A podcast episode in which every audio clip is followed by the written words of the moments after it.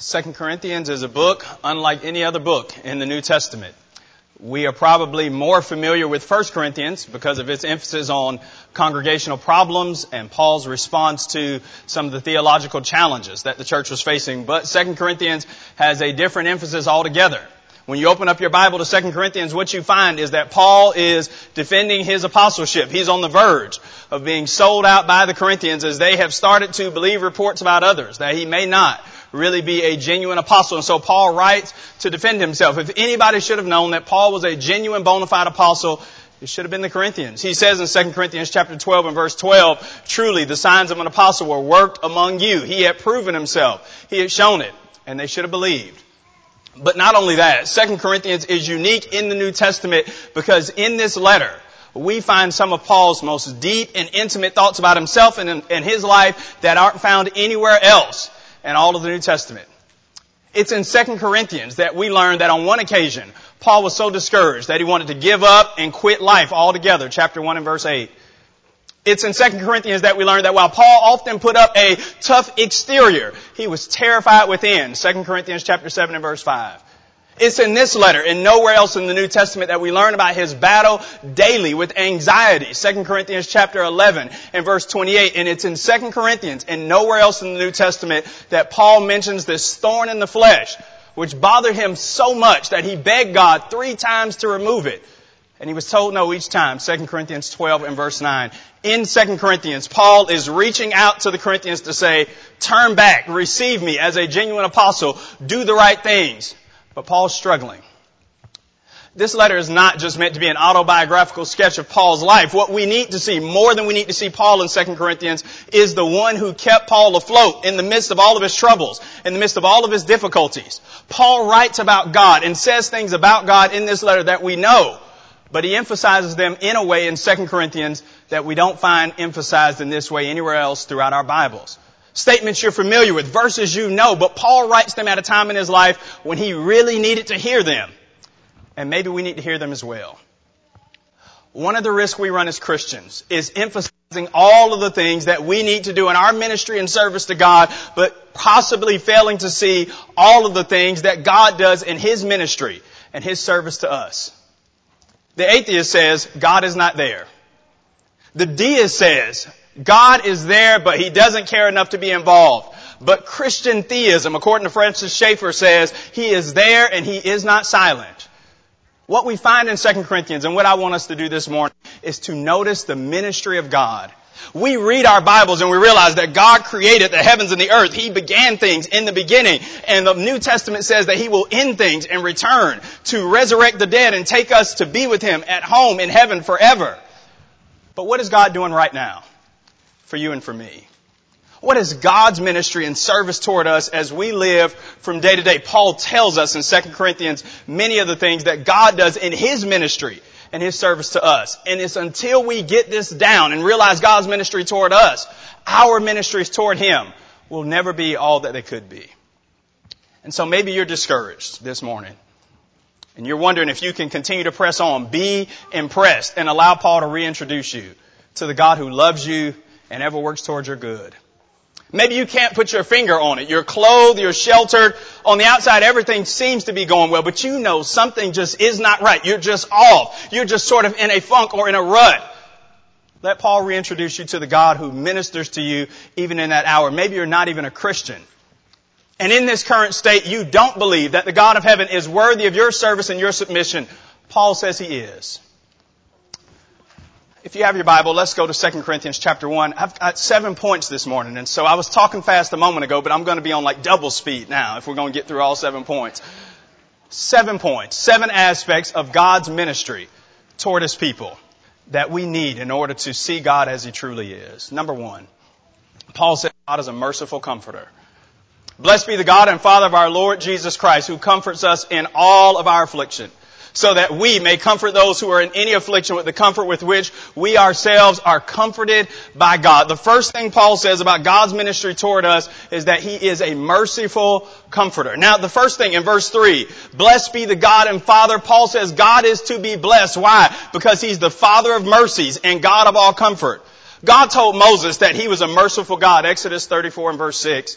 Micah 7:18 says that God delights in mercy, but what Paul says here is something totally different. Paul doesn't say in 2 Corinthians 1 and verse 3 that God is merciful. He says more. He says he's the father of mercies. What does that mean? When you and I read the Bible and we read that someone is the father of something, it means that that individual is the originator of whatever's being discussed. And so in Genesis chapter 4 and verse 21, we read that a man named Jubal is the father of musical instruments. Or John 8:44, the devil is the father of lies. And 2 Corinthians 1 and verse 3, when Paul says God is the father of mercies, it means that if any mercy will be extended, if any mercy will be enjoyed, it ultimately comes from God. He's the originator of mercy. He's the one that started being merciful before anybody else. But not just that, He's the God of all comfort. Would you underline these two statements first in verse 3? He's the God of all comfort. And then in verse 4, He comforts us in all of our affliction. It's as if Paul is saying for every human affliction, there's a heavenly comfort that can soothe the soul. And so 2 Thessalonians 2 and verse 16, Paul would write, Now to the Lord Jesus Christ Himself and our God who gave us eternal comfort and good hope.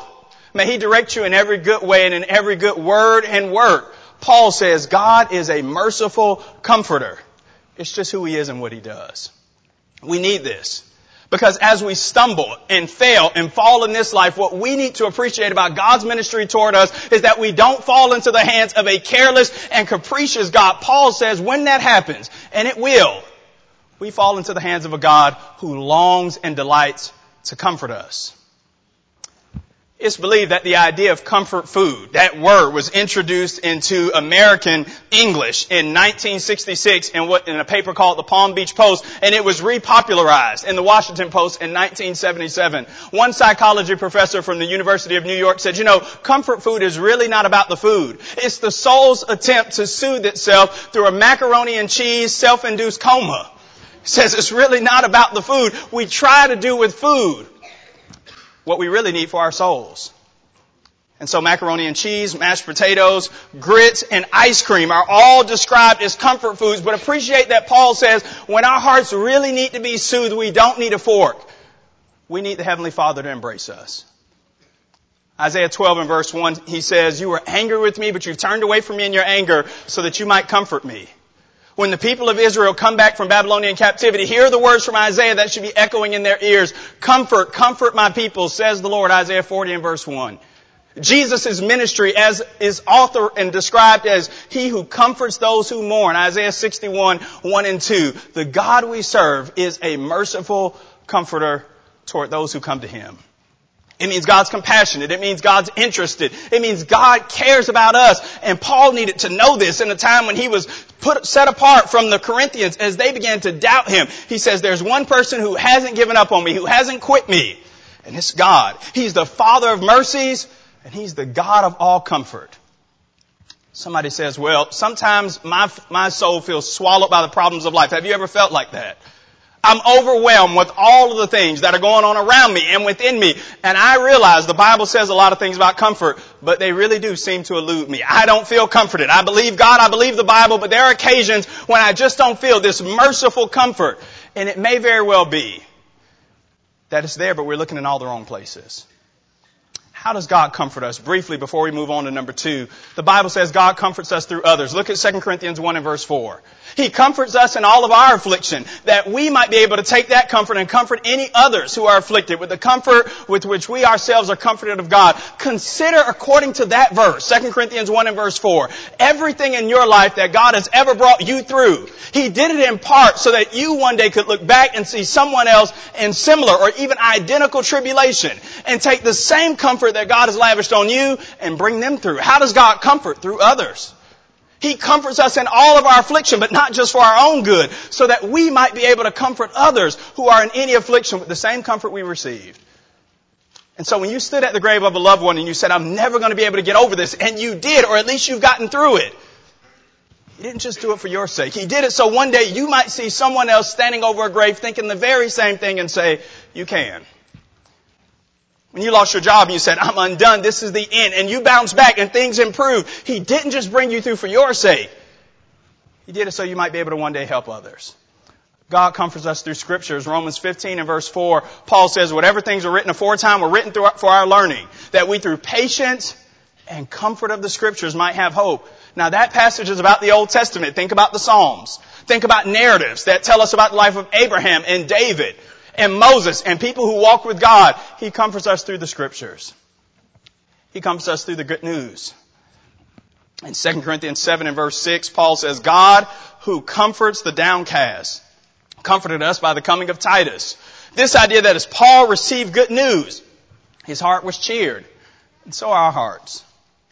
And the last way God comforts us is through the presence of the Holy Spirit. Jesus told his disciples, I will not leave you as orphans. I will send you, some translations have the comforter. John 14 and verse 18. John 14, 18. John 14, 26. He's called the Comforter in 2 Corinthians twice. In chapter 1 and verse 22 and in chapter 5 and verse 5, he's called the earnest or the down payment. He's the Comforter. Not that we can feel any warm and fuzzy thing within us, but there's this assurance that God has not abandoned me. God's with me. And that's a comforting feeling. A man by the name of Pliny the Elder was a Roman Stoic and a naturalist who lived in the first century. And he said, if there is a divine being, that he is concerned and interested in human affairs is a most ridiculous notion. He couldn't be more mistaken.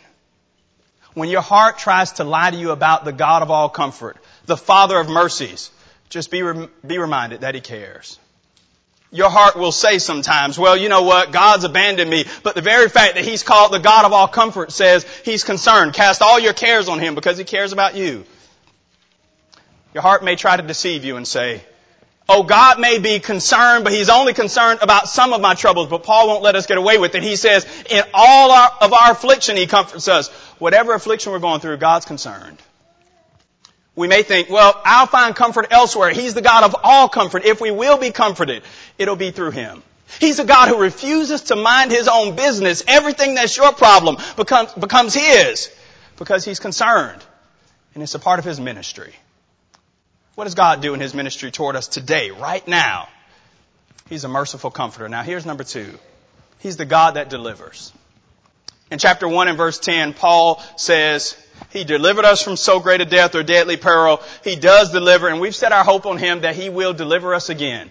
Notice in chapter 1 and verse 8, Paul says when he and his companions were in Asia, they were so overwhelmed with hardship that they despaired of life itself. They wanted to give up altogether. Verse 9, they had the sentence of death in themselves that they might learn not to trust in themselves, but in God who raises the dead. What's God's ministry toward us right now? What is God doing right this moment? He is the God of deliverance.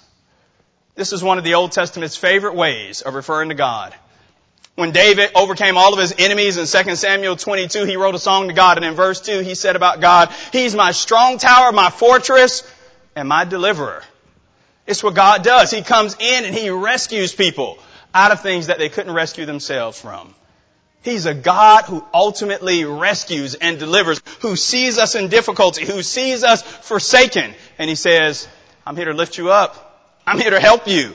I'm here to bring you to safety. You know, Paul knew about this. And Christians know about it. We realize that we were lost in sin and that God delivered us. Jesus said, this is my blood shed for many for the forgiveness of sins. We know that one day there'll be an eternal deliverance. Paul says he will deliver me from every evil work and preserve me to his heavenly kingdom. 2 Timothy 4:18. We realize we've been saved from sin, we'll be saved eternally. But what about right now?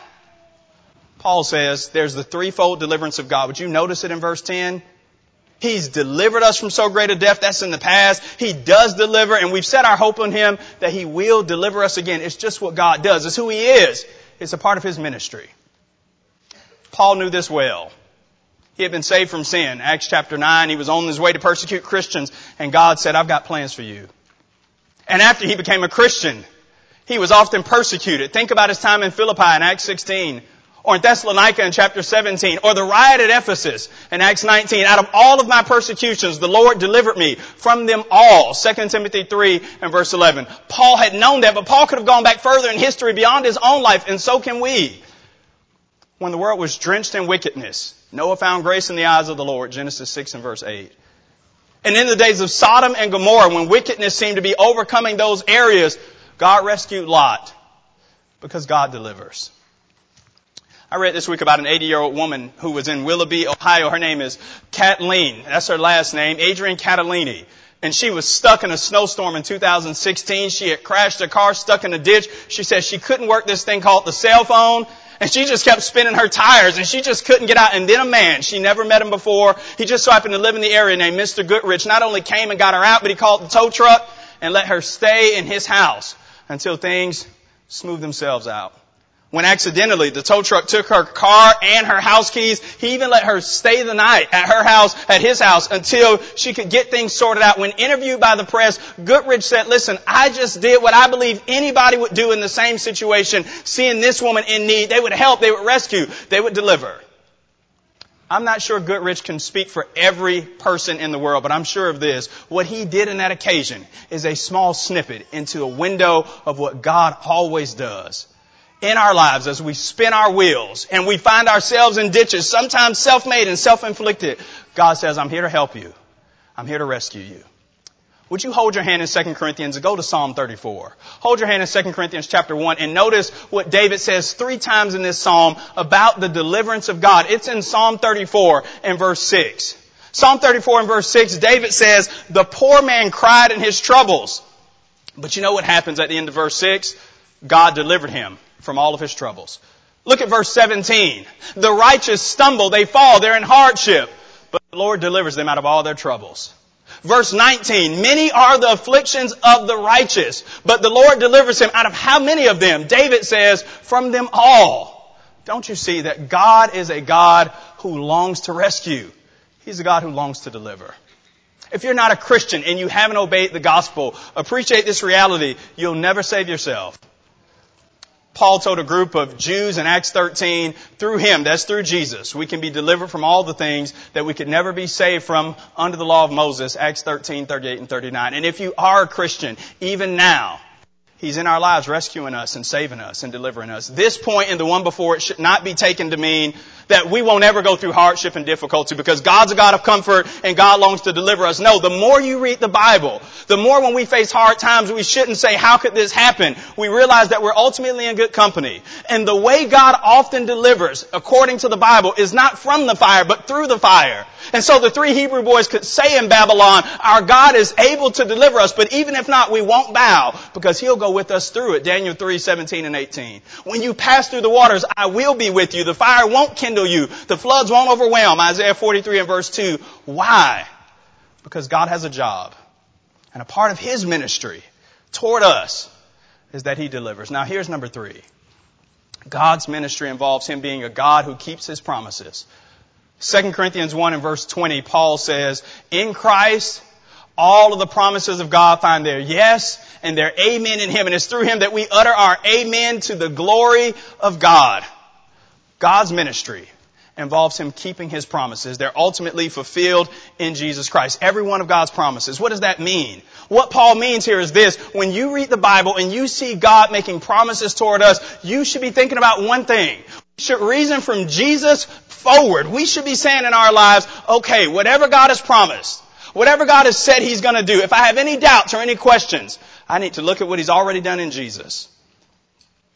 You read the Old Testament and you see promises made. Micah 5 and verse 2, He will be born in Bethlehem of Ephrathah. He's going to raise one up from the lineage of David, 2 Samuel 7, 12 through 16, and he will sit on God's throne forever. He'll call his son out of Egypt, Hosea 11 and verse 1, and promise after promise. And along with those promises, centuries after centuries, and then finally, he showed up and he came because God always keeps his promises and it's based on that that we can trust him for the future. Maybe you remember last year when a congressman from Missouri ended a prayer and he said, Amen and a woman. Now it was not just bizarre, but it was a mistaken idea altogether because the word amen in the Bible, in the conclusion of prayers, is not about gender. It's not about gender at all. What the word amen means in Hebrew in the Old and Greek in the New, it means this one idea. I affirm, so be it. I agree.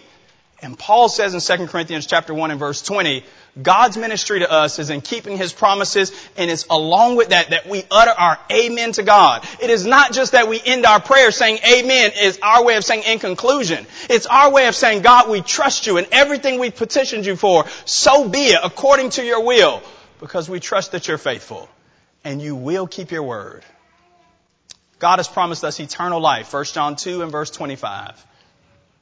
He's promised us life, a rich quality of life, 2 Timothy 1 and verse 1. He's promised that he will come again. 2 Peter 3 and verse 9, God is not slow concerning his promises. Some men count it. But he's long suffering to us, not willing that any should perish, but that all should come to repentance. We have all made promises to God and we've all failed him sometimes. Sometimes because we just are humans. Sometimes because the flesh gave way and gave in.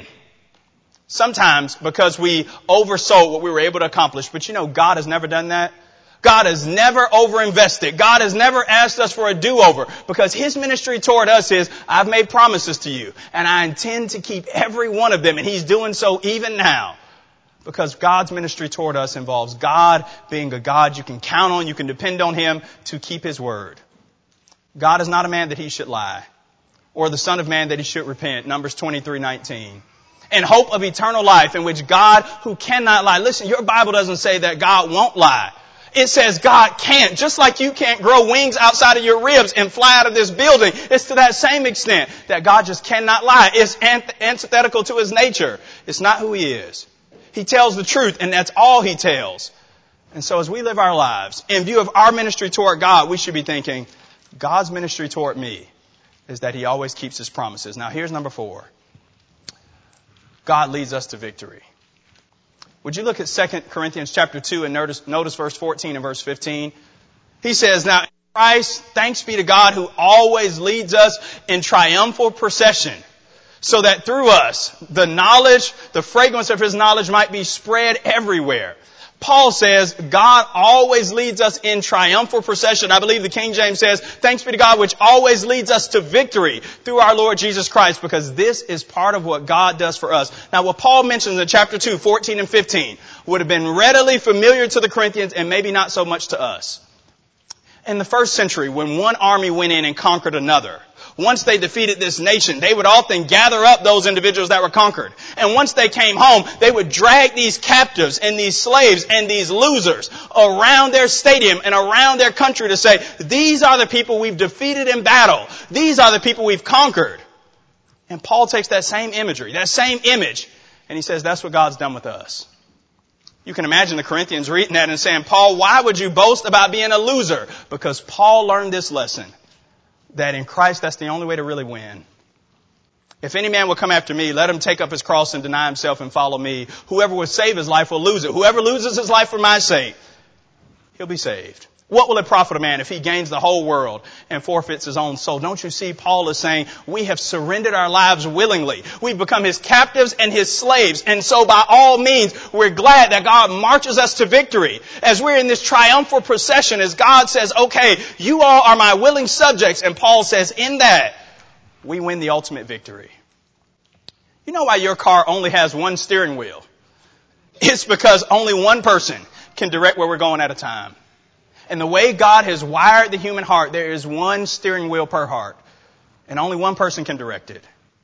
Trust in the Lord with all your heart. Lean not to your own understanding. In all your ways, acknowledge Him. And He will direct your paths, but only if you let Him. Only if you allow Him to direct you in this triumphal procession and lead us to victory because that's ultimately what He wants to do. He wants us to win in Him. But we've got to surrender over our lives. At first, this is difficult because you want to call your own shots. You want to live your own way and so do I.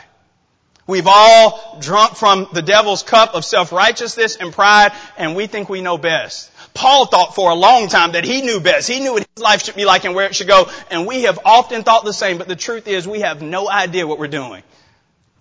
John 15, 5, he says, without me you can do nothing. Order my steps according to your word. Psalm 119, 133. We really need guidance and more than we are often willing to admit.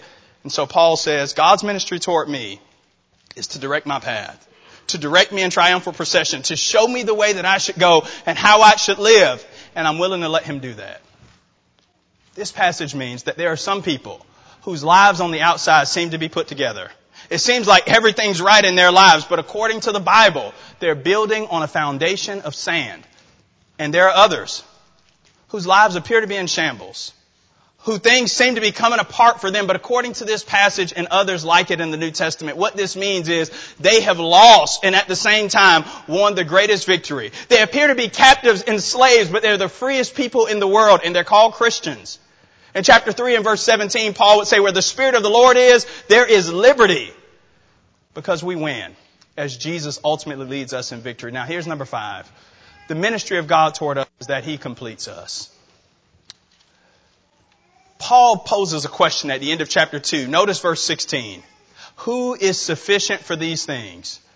Paul is talking about his ministry there, his work as an apostle. Remember, he's begging the Corinthians to see things rightly, to receive him back as a genuine apostle. And he says, who's sufficient for these things? Who can do all of the things that me and my companions need to do? And who, who can accomplish this work? And the answer to that question in our own strength is absolutely no one. But the answer to the question in verse 16, and you might just draw an arrow from verse 16 down to chapter 3 and verse 5, because that's where Paul answers the question.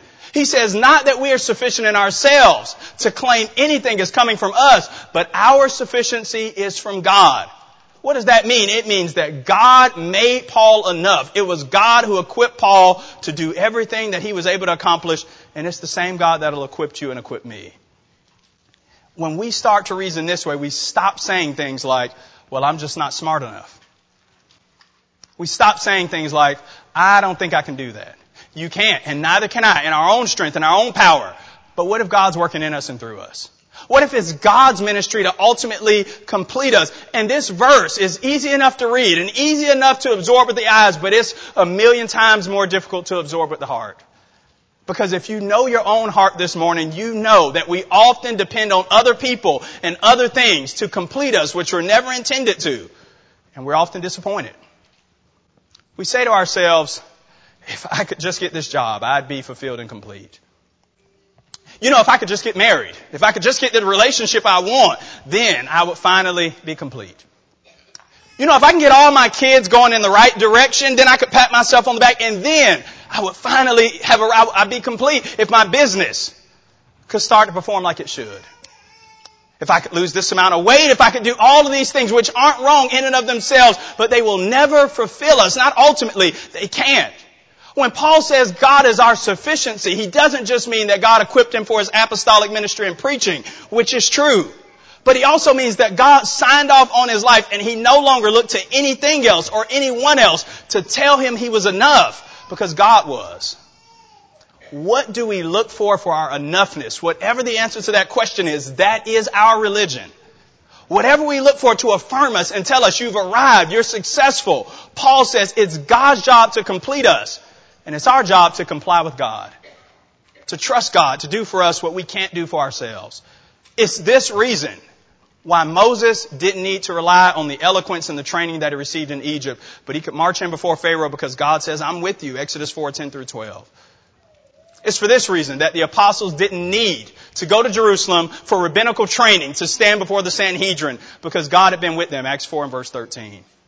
It's this point that kept Paul from keeping all of his Judaic accomplishments in a portfolio when he went from town to town. None of that mattered. The only thing that mattered was he had Christ. And he found his sufficiency in Christ. And we will too. Imposter syndrome is a real thing. Imposter syndrome says, I don't know if people really know the real me. I mean, I look like I have it together on the outside, but I think they're going to find me out. I'm not as smart or intelligent. I don't have as much self-confidence as other people think I have. I'm really just winging it. And I think one day people are going to find me out. The Bible says you've already been found out and so have I. You don't have it together. You can't complete yourself. You're not able to do it on your own. But the good news for us if we're Christians is we don't try.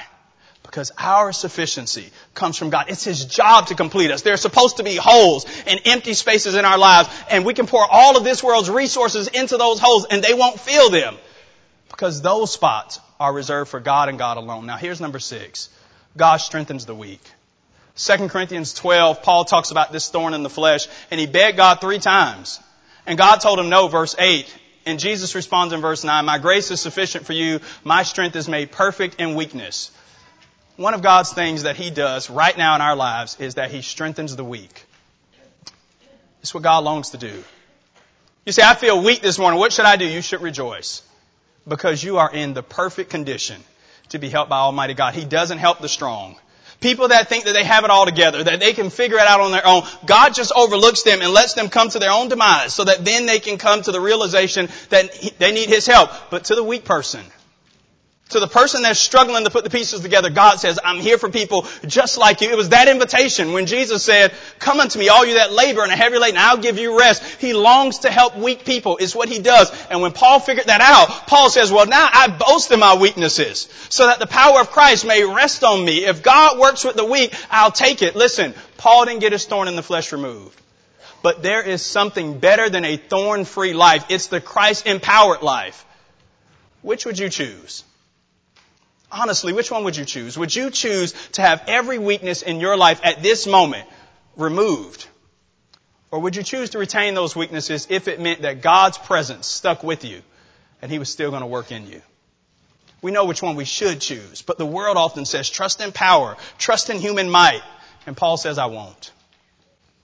Scholars and commentators have fussed and debated for centuries what was Paul's thorn in the flesh. Some people say maybe Paul had bad eyesight. Maybe he thought back to the persecution and the stoning of Stephen and all of those things that he did and he wanted those things to be wiped from his memory. The truth is nobody knows. And it just may be the case that the Holy Spirit leaves this one ambiguous on purpose. Suppose God told us what Paul's weakness was. Then we might say, if we couldn't relate, well, God's strong to our weak people like that, or God's strong to weak people that face this, but God just leaves it open. My strength is made perfect in weakness. Which weakness? All of them. He doesn't tell us. Because wherever we find ourselves weak in Him, we can truly be strong. Now here's the seventh and final one concerning God's ministry toward us. Is that He's a God of love and peace. Paul ends the letter with these words in verse 11. Aim for restoration. Comfort one another. Agree among yourselves. Live in peace. And the God of love and peace will be with you. You know, Paul often begins his books by speaking of God's grace and peace. And he does that in 2 Corinthians in chapter 1 and verse 2. But he ends this one speaking of God's love and of God's peace ever being with the Corinthians. As Paul wrote this book, he needed God's love and God's peace. The Corinthians had seemed to abandon him. His life was in its greatest season of turmoil. Paul speaks about his hardships in this letter unlike he does anywhere else, and he really needed God's peace.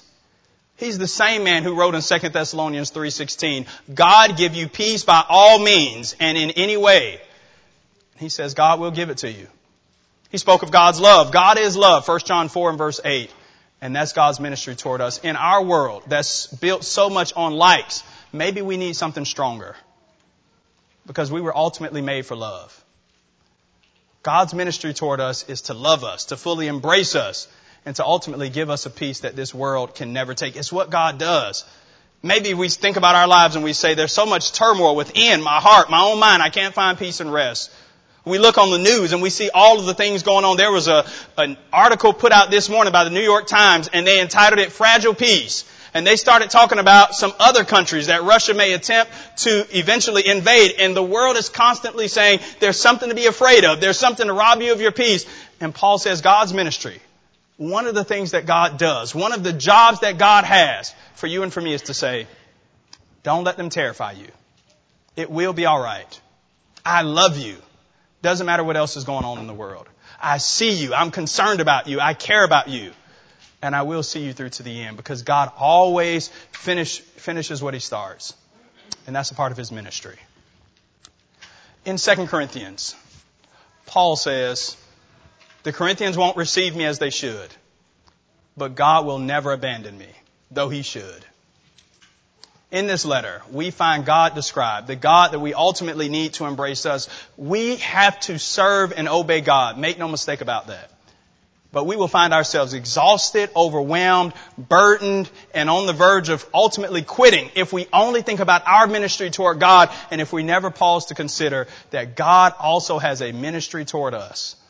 A ministry of comfort, a ministry of mercy, a ministry that says, I forgive, I lead you in victory, and I'm the one, the only one, who can ultimately complete your life.